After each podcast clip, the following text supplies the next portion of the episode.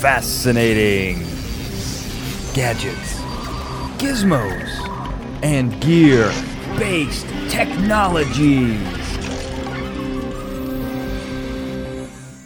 Welcome to another episode of Fascinating Gadgets, Gizmos, and Gear Based Technologies. Now, this is the show that takes your favorite fictional science and technology and makes it a reality. We do that we are the Brain Trust. I am the analytical mastermind, Daniel J. Glenn. With me, physics phenom, Dr. Michael Dennin. Dan, great to be here. I'm very excited about this episode. I know we just wrapped up and solved the problems of Groundhog Day, the movie, but I feel like this episode is going to bring some new insights into that movie. Maybe we'll even go back and revisit that. Well, I hope so because that really is the theme of the movie we're going to talk about. Tenet is going forwards and backwards in time, but that gets a little confusing. And before we dive right into that, we have to talk to our enigmatic engineer, Ben Siepser. Ben, where are you broadcasting from this week? You know, i am here on the Mediterranean coast, and I've been tracking some strange radiation signatures that seem to be leading to a very, very fancy yacht that's anchored offshore. Holy cow! Now, do you feel like there's some some suspicious activity going on there?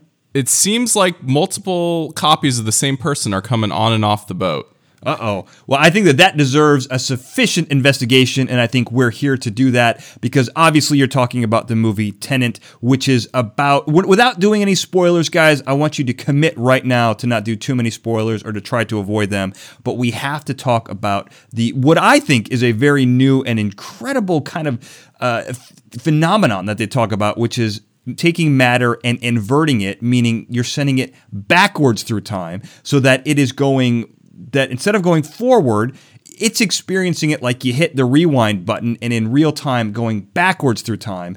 Kind of a heady concept. And, and I got to tell you, I, I watched this movie twice. The first time, I think even if I'm being generous, I think I got about two thirds of, of all the concepts and full understanding. Watched it a second time with subtitles. I think I'm at 90%, but I got to know where you guys are with this. Ben, how are you in understanding this, percentage wise? You know, I, th- I think the first time it felt, I felt good. I felt like 75, 80%. And then I watched it again, and I think it raised even more questions than it answered things. And I think I went down to like 60, 65%. You, your understanding was inverted through watching the movie. I think backwards. so. it's fair and it's understandable. I don't want you to feel bad about that. Dennin, where were you with understanding this? So, Dan, for me, it's actually quite easy. I'm very good at accepting things without understanding them so that I actually understand them. And that's really where I was with this movie. So, I'm going to put myself at 100%, even if this explanation is not understandable to everyone. Well, I, that was uh, that was an incredible monologue, and I believe that was written by Christopher Nolan himself. It was sufficiently confusing, and but yet also very insightful, Den. And so that makes me believe that you did understand this way more than Ben and I. And we're going to need your help because the first thing we're going to talk about here, and probably I think the main concept of this movie, is the idea of inverting matter. So taking an object locally, like a bullet, is the first thing that we see, and you know, we see you know we see a, a piece of stone with bullet holes in it. And the main character, called the protagonist, he can somehow get those bullets to go backwards into time into his gun. This happens at the local level. It's just in the bullets. That's what gets inverted. And I think we have to understand the rules for this, and I think it relates to individual objects being inverted, sent backwards in time. Dennin, you are the first person to talk about that with your mastery, not only of this movie, but of physics in general. So, Dan, this is great. I love the physics in this movie, um, both where it's really good and where it's really bad. And but it, the heart of this is this entropy idea and thermodynamics. And the reason this movie works so well for me is I'll never forget thermodynamics being taught to me and described as the one area of physics where you can prove almost any false concept true um, without realizing it because the subject itself is sufficiently both logical and confusing, which actually describes the movie very well. So it's all captured here together. But the core is we talk about entropy as the arrow of time. And we always, when we teach this stuff, we're always showing movies of things like cups breaking or bullets being fired and shattering glass. And everybody understands which way is forward and which way is backwards in time. And the movie takes that classic teaching moment and takes it seriously and says, if you reverse the entropy, it's like running the movie back. And that's the core premise here.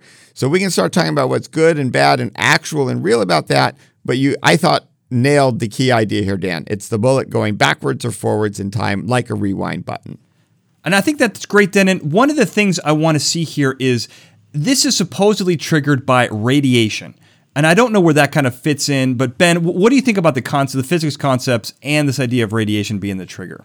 You know, it's interesting. You know, they, they talk a little bit about how uh, the, the the objects that have been inverted have are undergoing reversed entropy, where their thermal di- their thermodynamic properties are all inverted. So the gravity's wrong, the friction's wrong, everything's wrong.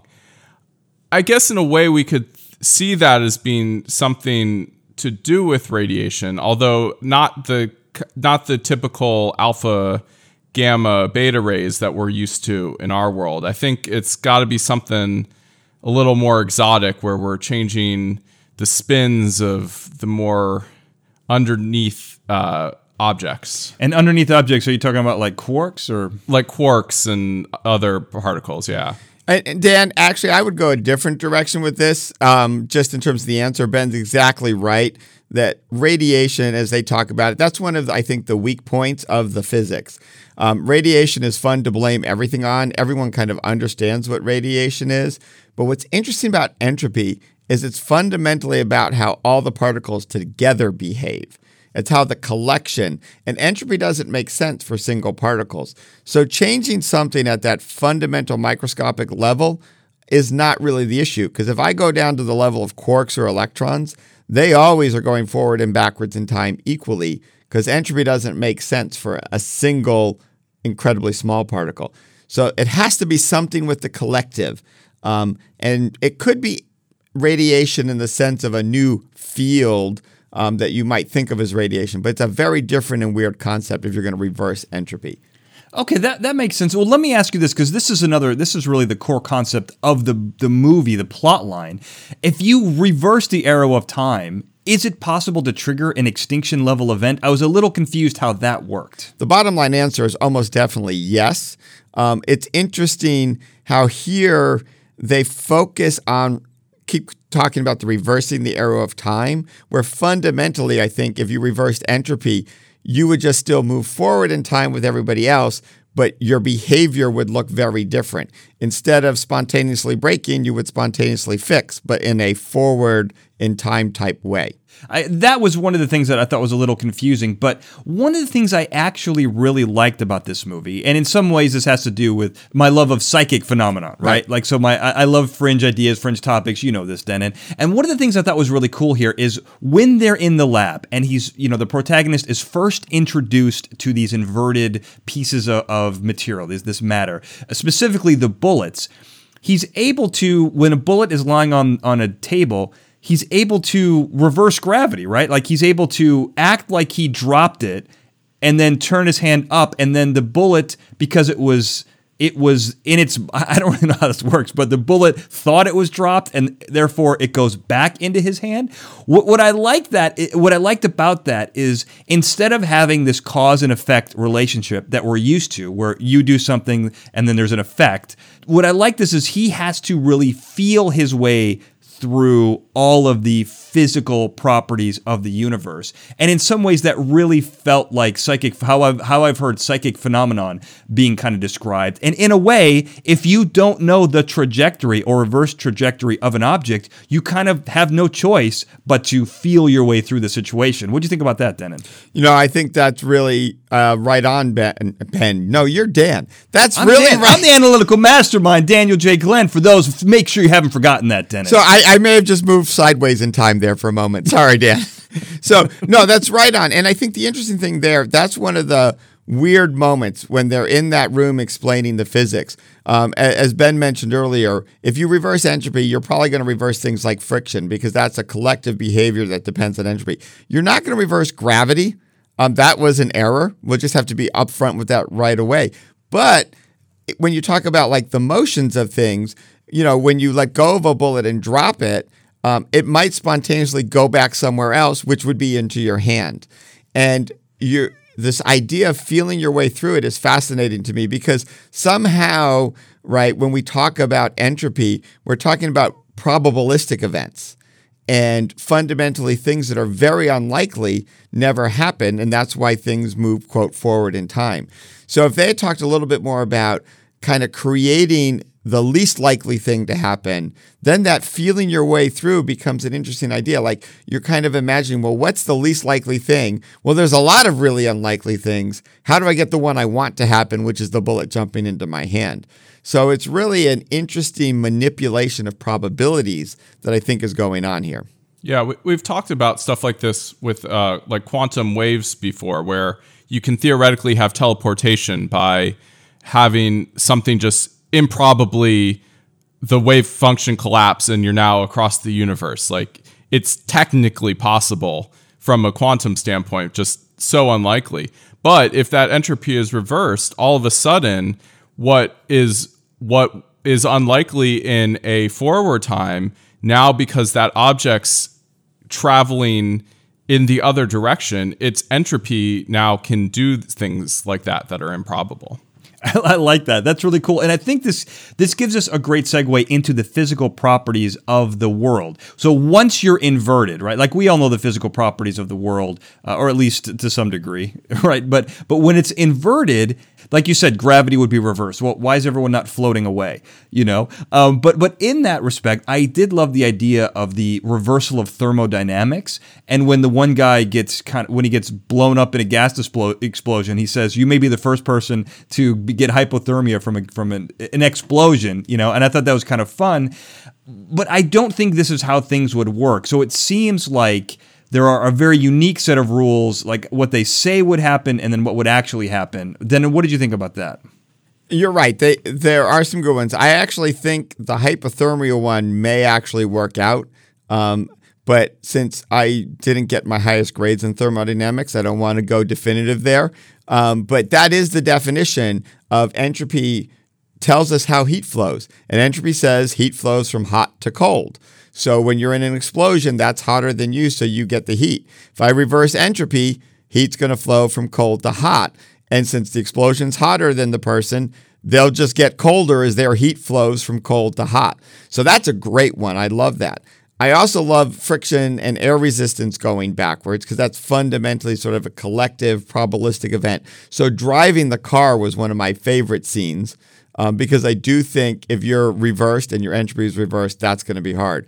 Like like you said, Dan, we see no evidence of anyone floating away. Confirmation that when the, when it was explained that gravity is reversed, it really isn't reversed. Uh, I do wonder, and I think actually the other one that shows up is apparently it's very hard to breathe when you're reversed, and I think that makes sense too because a lot of what we breathe has to do with the air getting across our lungs, which has to do with differential pressures and the way molecules behave thermodynamically in that moment. So, just like heat flows a certain way, gas diffuses a certain direction, and the gas would probably diffuse in a backwards way. And so, you want backwards diffusing gas as well. So, the breathing apparatus, driving your car, and uh, freezing in an explosion were my favorite three things. Well, now, so if I'm understanding that correctly, wouldn't that mean that your your if it was reversed, wouldn't your lungs explode instead of go like wouldn't air come out of your body instead of going into it? Right, unless you're using the reversed air where everything is going backwards. So the reversed air does reverse osmosis. So I think you're okay. No, I think well, I mean you breathe in and out. So I think that that part just ends up being backwards, but the they they specifically say that reverse or normal air can't get through a reversed it can't go through your um, I mean it's alveoli are the little structures inside your lungs. Like I think Dennin nailed it there that it, the the properties of the oxygen migrating across your cell walls just does not work in the uh, in reverse. Well, you know, one of the things, and I think that's a good point, Ben, because one of the things. Uh, so I guess if you were breathing out, it would feel like you're breathing in, and if you're breathing in, it would feel like it was breathing out. Yeah, yeah, exactly. It probably always goes right. backwards, but it all has to be using reversed air. You got to be real careful. Okay, you got to have re- reversed air. If you can't, you can't even breathe it at all. But I will tell you this the thing that kind of struck me is how quickly, I don't care how skilled the protagonist is. I know he's a top level CIA guy, he's, you know, doing all that stuff, able to drive a car. You know, I understand he's got the skill set necessary to do the job. But when things are reversed and you've got friction, air, you know, aerodynamics, all that's reversed. I don't know if you guys have ever played video games, but when I was a kid, I would play flight simulator games. And normally with a controller, if you push up, you move your little guy up, and if you move down, he moves down. Whenever you would play flight simulator games, to move the airplane, when you push down, then the nose would go up. Everything was reversed. And I got to tell you, it took a long time to get used to that. And I, if I cannot imagine that his first time into an inverted world, he's able to drive a car backwards on a major highway so proficiently. I had a real problem with that. Dennin, what do you think about that? You know that may be true. I, I have to admit his, his ability to learn quickly. He, but he is the protagonist, Dan, and he is awesome. So you know, uh, I, I I think you're right on that. That was a little unbelievable. But let's face it, there were a few unbelievable things in the movie. So we have to kind of go with that, maybe. Okay, all right. Cut him a break is what you're saying. All right. well, or, or either that or cut the movie writers a break. I'm not sure who needs the break. Someone needs a break, and I'll I'll be the one that gives it to them. I, I think in some ways they made it too complicated, this inversion. Like, they didn't have to say, well, certainly gravity isn't backwards. We've already established that because things aren't floating. But uh, I guess in some ways th- they are backwards because you, when you drop, you're really lifting as viewed. I think in some ways you have to to take the inversion in some ways from the frame of view of the uninverted because they're describing gravity as backwards, but it's only backwards to a person in the normal reference frame. And so I think it, it's similar with friction and these other things where I think they kind of still work kind of the same way. They certainly work between inverted matter. Uh, like uh, you know, your your inverted uh, breathing suit probably feels on your skin exactly like a normal breathing suit would feel on your normal skin. So I think I think in some ways it's observer dependent too. I actually I love that explanation because then it actually gives a deeper level to the movie. It's all about perspective. It may not be gravity reversing, it may be how you view gravity behaving. Ergo, you have to adjust your behavior because it's not going to do the things that you are used to it doing in the right order. Does that kind of make sense? Exactly. It, it's like there, there's one fight where the the protagonist is fighting an inverted person, and the inverted person's like doing all these uh, cool flips and things, but they're you know the the videos it's backwards. It's it's it's it's filmed in reverse, and it's this really trippy thing where one person's doing things the right way and the other person's doing things the wrong way. Really messes with your mind. yeah, that, that was a really crazy scene. I like that a lot. Um, now, so one of the things here, and, and you guys got to set me straight on this, is when. So when an item, so let's say the bullet, okay, just take this for example. If the bullet is moving forward in time and then gets reversed, it gets gets inverted, it goes backwards in time, okay? Does the bullet just disappear from going forward in time then, and then U turn on the you know on the fabric of space time, and then go backwards and retread a new step? How how then and how would that work exactly? Well, that becomes the part that you just sort of have to accept and not understand, Dan. But I think the tricky thing there is like the bullet is an inverted bullet, right? So they only, once they're inverted, they only do things backwards from normal. And that's the part I think that's always hard to wrap your head around because it's not like you can shoot a bullet, invert it because it takes a device to invert it, and then it goes back into your gun. It's a weird thing that if you have an inverted bullet, it it somehow magically has to be in the broken thing. And what it does is you see shattered glass, and then the bullet sucks into your gun, and then the shattered glass heals. So it's just a fundamentally different thing. There's no U turning in time. What we see is very large objects like people that have an interesting behavior where they get inverted and you see them because they're conscious experiencing everything and they move physically backwards through time. So I I don't quite for the unconscious simple objects like bullets um, that get inverted and then you get to use as weapons. It's a little harder to understand because there's no moment in which they're fired. Then you gather them all up, invert them, and then suddenly you get to pick when they come back. Does that make sense? It should. I don't, Make sense I don't in know. my It's head. a good. It's a good way to explain it, and I think we may have an answer when we talk about the technology. Ben, did you have something? Well, I don't know. I mean, but from the point of view, if you're looking at it backwards, isn't the inverted bullet just a bullet that's in a guy's gun who took the gun with him through the inversion? Well, they actually claim they make inverted bullets, right? So there's some bullets that are inverted in a gun that's inverted with a guy that's inverted that get fired backwards. Oh, right. And then there are some bullets that are just inverted bullets that do things backwards. Right, because he's catching inverted bullets in a normal gun while he's normal. Yeah. Oh, okay, okay, Yeah, so there, there's some really interesting interactions. It really gets to, I think, Ben, this idea of interactions, which I think Dan's going to want us to talk about. yeah, here's the 85 going down to the 65 again. No, I think that's great, and then that's a perfect segue. It's exactly what I want to talk about next. Is this interaction between the inverted and the verted? Can I say that? Uh, the inverted and the regular. I'm going to call them verted because I kind of like that. Uh, and and what I what was a fun kind of idea, the way they explained this in the movie was how a positron is an electron moving backwards. I think that was Wheeler and Feynman who gave this. I'm going to put up a, an article on the website about their their theories behind this. But I like this as a starting point, and at least in some ways, it gives some level of explanation. I mean, is it pretty solid that way, Dennin? Unfortunately, this is another example of great physics used incorrectly, which is what I love about this movie is this mixture of correct physics used incorrectly. It is certainly true that one way to understand the positron is as an electron moving back in time. Positrons and electrons are the matter and antimatter particles, and if they touch, they annihilate. So it gives a great tension right for the film to say that the people who are inverted if they touch the people who are inverted they explode. So i love that feature. However the arrow of time associated with entropy um, and the core premise of the movie has to do with how just simply how a collection of things behave not whether they're matter or antimatter. That is another cool thing you could imagine is a whole separate movie where you're turning people into antimatter um, which would be equally challenging to figure out how you never touch anything then. But I do love the idea, and it does lead to some very interesting moments um, in the film and some nervousness for the protagonist because he can't touch a, his his self that's going forward in time. Well, and I think that that's a really interesting point because, you know, as you mentioned, he's not really anti-protagonist. He's not verted protagonist and inverted protagonist. And ergo, like if a if a if a positron connected with an electron, it would annihilate and you know and explode in a, in a ball of energy. And so what you're saying is that individual matter, it doesn't matter. It doesn't matter if it's his positron or just a positron, right?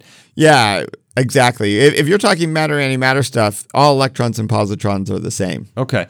And so, but this is a, an interesting engineering question, Ben, because if you're going, if you're, if you're a verted person and you get inverted, what would your suit have to look like to protect yourself? I mean, is it as simple as you just can't touch yourself? And I know these are probably the movie rules versus the real rules, but what did you think about that level of protection of going back in time to make, or going back through time to make sure you don't annihilate yourself? Yeah, it's, interesting. I mean, I get it's interesting first to think about are there people who are normally inverted where that's their that's their standard. Like the natives, like their native state is inverted. Uh, yeah, because that would be a whole whole different world.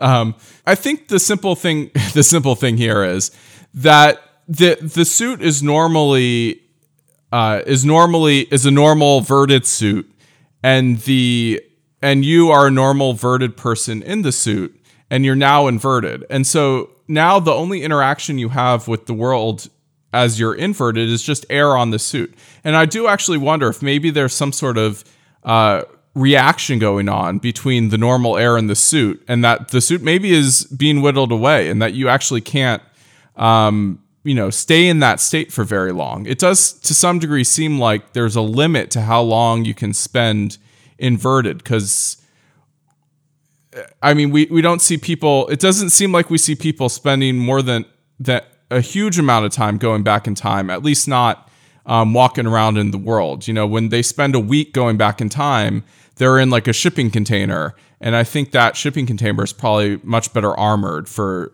existing in this backwards travel.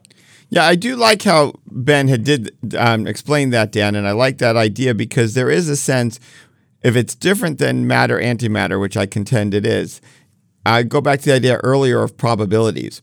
I think you're at most risk when you touch, you know, matter that's your the same matter that's verted and inverted, because now you have things that are fundamentally the same collection of objects. Individual electrons, I can't tell the difference about. Large collections of things, I can tell the difference. And you've got one that's following a certain rules of probability, and the other's following a completely different rules of probability. That's probably going to be problematic. Individual air molecules, low density, interacting with the electrons at the edge of your suit that are different things they may be less concern- susceptible to this change in probability behavior and have a limited lifetime but last longer. So I really like how Ben approached that from the engineering design point. Well, it also tells you just how dangerous and, and kind of harsh this world is if it's slowly whittling away the suits by these small little interactions. I mean, it, it, I feel like that's how physical the physical world would work because they're not supposed to be inverted. They're not supposed to be going back that way. And I think nature would naturally rebel against it. Uh, I don't have any real proof for that, but that just feels like how it would be. um, now, one of the things we've got to talk about here is the technology of this, right? So, how do we invert things? We see, you know, a turnstile in the what they call a turnstile in the movie, where you can go in and you kind of go around like a little carousel, like a little um, what do they call it, lazy Susan, and then you end up in you know in the inverted world. Uh, how would this how would this kind of work? What's the physics behind this, Dennin? Well, this is a really tricky one. And so the individual inverting, I think, in this movie is way more problematic than the global inverting. So I'm glad you gave us the hard problem first, because then we can go backwards to the easy problem. Um, it's really interesting because to me, it's about changing the probability of what a a particular state has. So in physics, one of the interesting things is we assume all states are of equal probability, and it just turns out that the number of ways you can be disordered is way more than the number of ways you can be ordered, and therefore things move to higher entropy. So you have to figure out a way as you move through this turnstile to change probabilities. You're basically making weighted dice. And so it's an interesting physics question as sort of what element and aspect of physics controls the weighted dice. Now, we know how to do that actually in a weird way. We add energy into systems and make them non equilibrium. So just real quickly, if you heat fluid like a pan of oil from below on your on your stove, you will spontaneously make ordered structures that would never occur if you just waited and never heated it. So I'm wondering if there's something like that where there's a a, a you know, some sort of grading of energy placed across these things that changes the fundamental probabilities. And that might be where the radiation idea comes in. Well, I think that that makes a lot of sense because if you were to harness that, if you were to go that way, Ben, I'm, I'm, looking at you here because I think you can help solve the actual structure. And what I like about how they do it in the movie is you have, you know, they've essentially created like a barrier. And one of the ways there's like a glass barrier, and you you go in one side, you you go through the turnstile, and you end up on another side for the inverted world. How I think that that's actually a brilliant way to design one of these. What do you think about that? Yeah, I mean, I think it's really you you want some sort of airlock kind of situation so that you don't end up uh, interact accidentally interacting with your past uh, self. Your, yeah, your or your future self. Your future self moving backwards. Uh, it's both, I think. Yeah. yeah. So so this idea of having kind of a, a two way road where you're not uh, you're not interacting. You're not for you're you're actually prevented from interacting with your your other self. I think that's very smart and a good engineering uh, uh, design. And I think towards the end when we see like the, the mass uh, army going through this uh, bigger one where it wasn't even that it was kind of like a linear um, turnstile like at a disney world or something where you're you know you're walk you know they're walking through in a line right. and coming out the other side of the building and you know they never see each other yeah that is that is a fun design. I like that. And i also like the idea that you don't go into the turnstile unless you see yourself come out of it. But i don't know what would happen between going into it like would you get lost in the turnstile? I have no idea what that means. I think this is one of those kind of time travel things where you just kind of have to accept that everything that happens has that it happened already is going to happen no matter what you do. And so by seeing yourself coming out, that kind of gives you a hint about when you should go in. But in reality, if you didn't see it, it doesn't matter because it was going to happen anyways. Right. And I think that's the theme of the movie for sure. Yeah. Yeah. Well, I do like it as a basic safety feature. Sure. Um, you know, that I can check that this is going to work and then I go do it. Um, and I know that I've actually decided to do it because I see myself come out. It is interesting that for that moment in time, well, there's lots of moments and times where there's two of you, but it is interesting that you can come out slightly before you go in. there there's moments in time where there could be infinite amounts of you, which is what's Yeah. really interesting. You could keep going back and forth between the same device um, and make a lot of copies of yourself. Yeah, I thought that was a really interesting piece because you can kind of zigzag through the same two weeks, which I think then, and this is what you were alluding to with Groundhog Days, you can kind of go backwards and forwards through time and experience the same day, the same hour, the same, you know, whatever time frame you want, just zigzagging through time. I know it's a really weird way that this could end up working.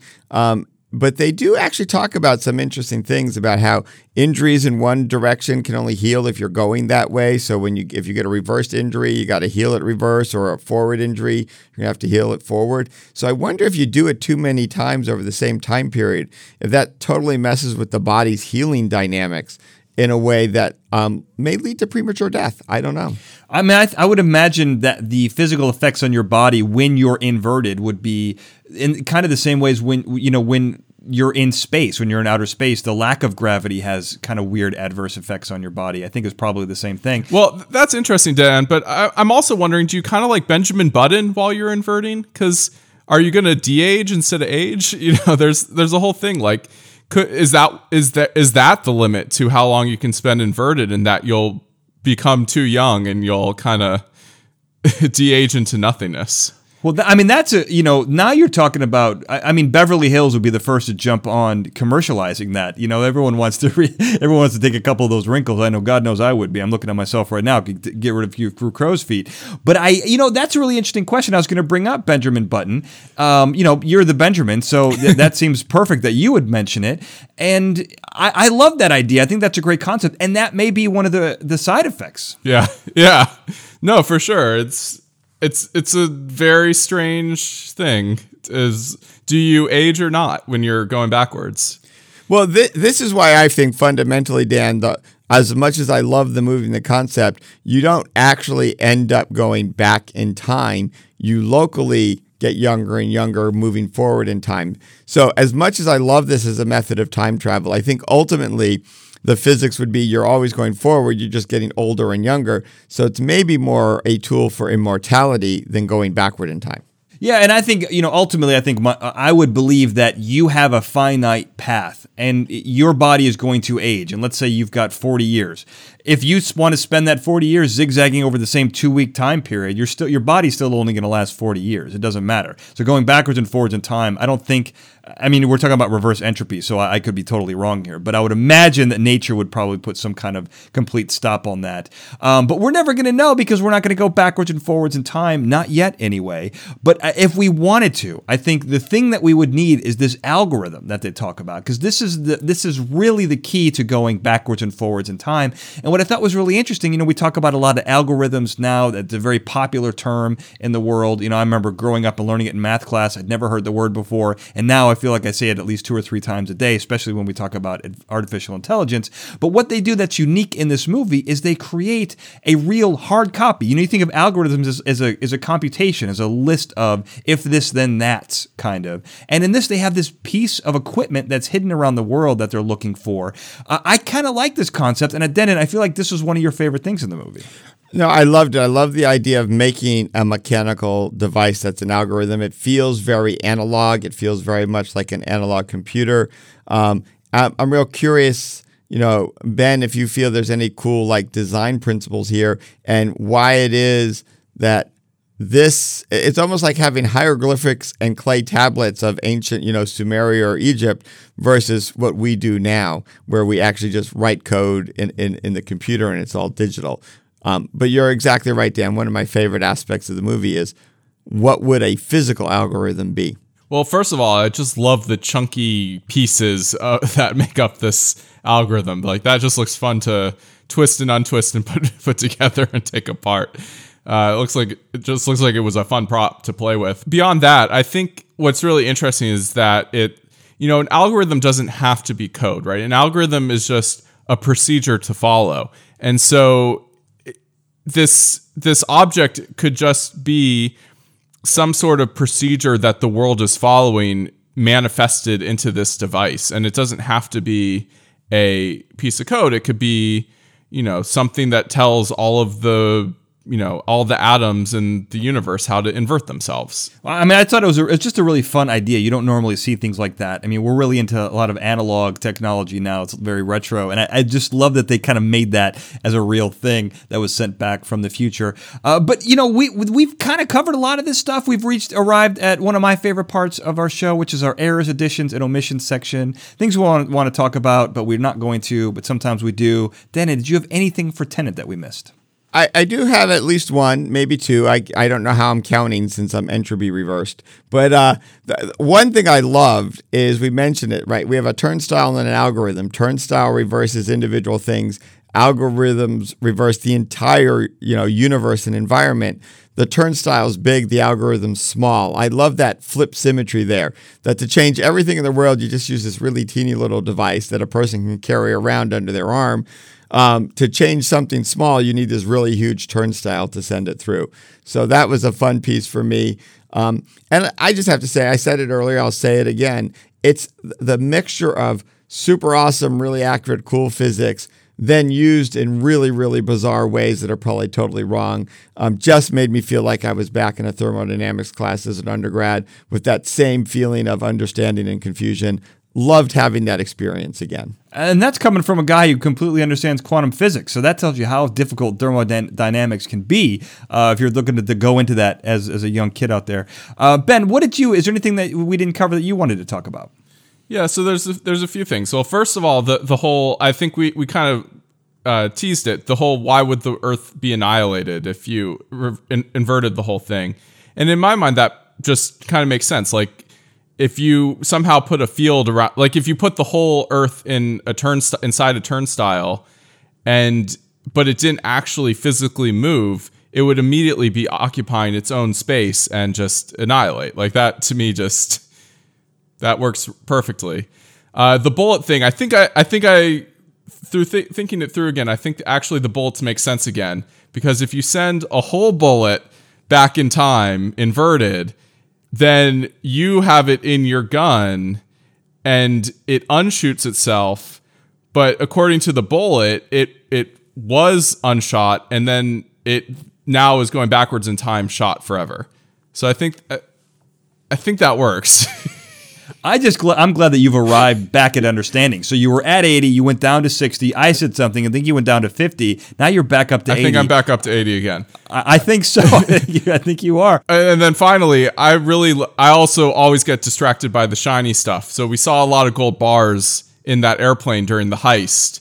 And I, I had to ask myself, can that can 747 even lift that? And those bars would only actually weigh 40,000 pounds. So you could actually put three pallets of gold bars in a 747 because the 747 can lift 118,000 pounds. But the other issue is that would be like $1.05 billion worth of gold. And so I'm worried about the level of security this uh, company had for that level of, of a shipment.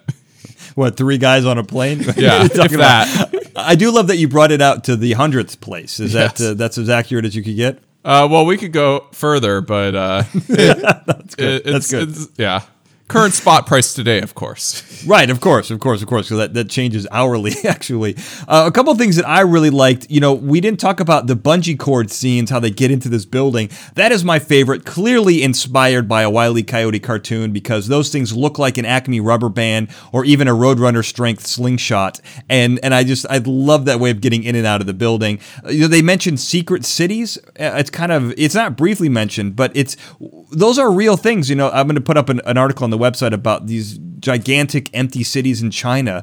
Uh, it's just a weird thing to see when you, you're looking at like a metropolis-sized city that's completely empty. Um, you know, Michael Caine is in this movie. I love Michael Caine. He's only in one scene and he's eating the entire scene. I just thought that was a little odd. Uh, you, normally, you don't have actors eating through a whole scene. And I love that global warming is the reason why they're going back in time because I feel like if this was possible, or if it is possible, or if it's going to happen, that's exactly why people be going back in time because of global global warming for sure. Uh, now, if we've forgotten anything, we've covered a lot, but this is a very heady movie. You can get in touch with us at the show. We're on Twitter at FGGBT Pod. We're on Facebook at FGGBT. But if you want to ask us individual questions, we are all on social media. Dennin, where can people find you? Well, people can find me by just reversing my name on Twitter and Instagram. I'm at Dennin Michael. But if they want to find me on Facebook, they got to add the prof in there at Prof Dennin Michael. Ben, where can people find you? You can find me on all the major social media networks at B Siepser. How do you spell that? B S I E P S E R. And I can be found on Twitter at Daniel J. Glenn, on Facebook at Analytical Mastermind, and on Instagram at the Daniel J. Glenn. Now, remember, if you stumble across the ability to travel backwards and forwards in time, I know this is a lot of fun, but please refrain from triggering an extinction level event and destroying the entire human race. That would certainly make you a supervillain, and of course, we want you to be a superhero. So until next time, thank you for listening. Fascinating Gadgets, Gizmos, and Gear Based Technologies is a Glencoe production and is produced by me, Daniel J. Glenn. The Fascinating Gadgets, Gizmos, and Gear Based Technologies introduction was produced by Daniel J. Glenn and Paul Sprangers, with music and sound design written and performed by Paul Sprangers. Now, if you like this show, you're going to want to subscribe. Well, how do you do that? The good news is we're on all the major podcasting platforms Apple Podcasts, Google Play, TuneIn, Stitcher, and now Spotify. If you're not already on those platforms, don't worry, we've made it very easy for you. Go to our website, F tripplegbt.com. That's F